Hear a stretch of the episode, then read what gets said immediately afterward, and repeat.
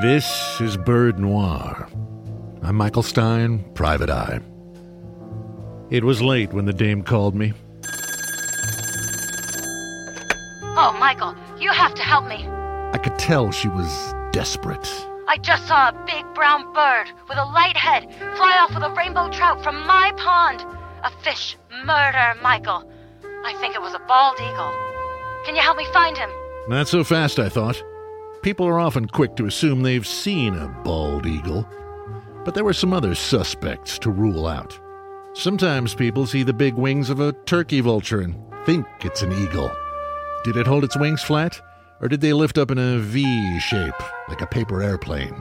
Those wings were as flat as a pancake. All right, so not a vulture then. Ah, but when this bird passed overhead, did the wings have a kinked shape, like the letter M? Or were they straight and squared off? It looked just like a letter M. M for murder, that is. Aha!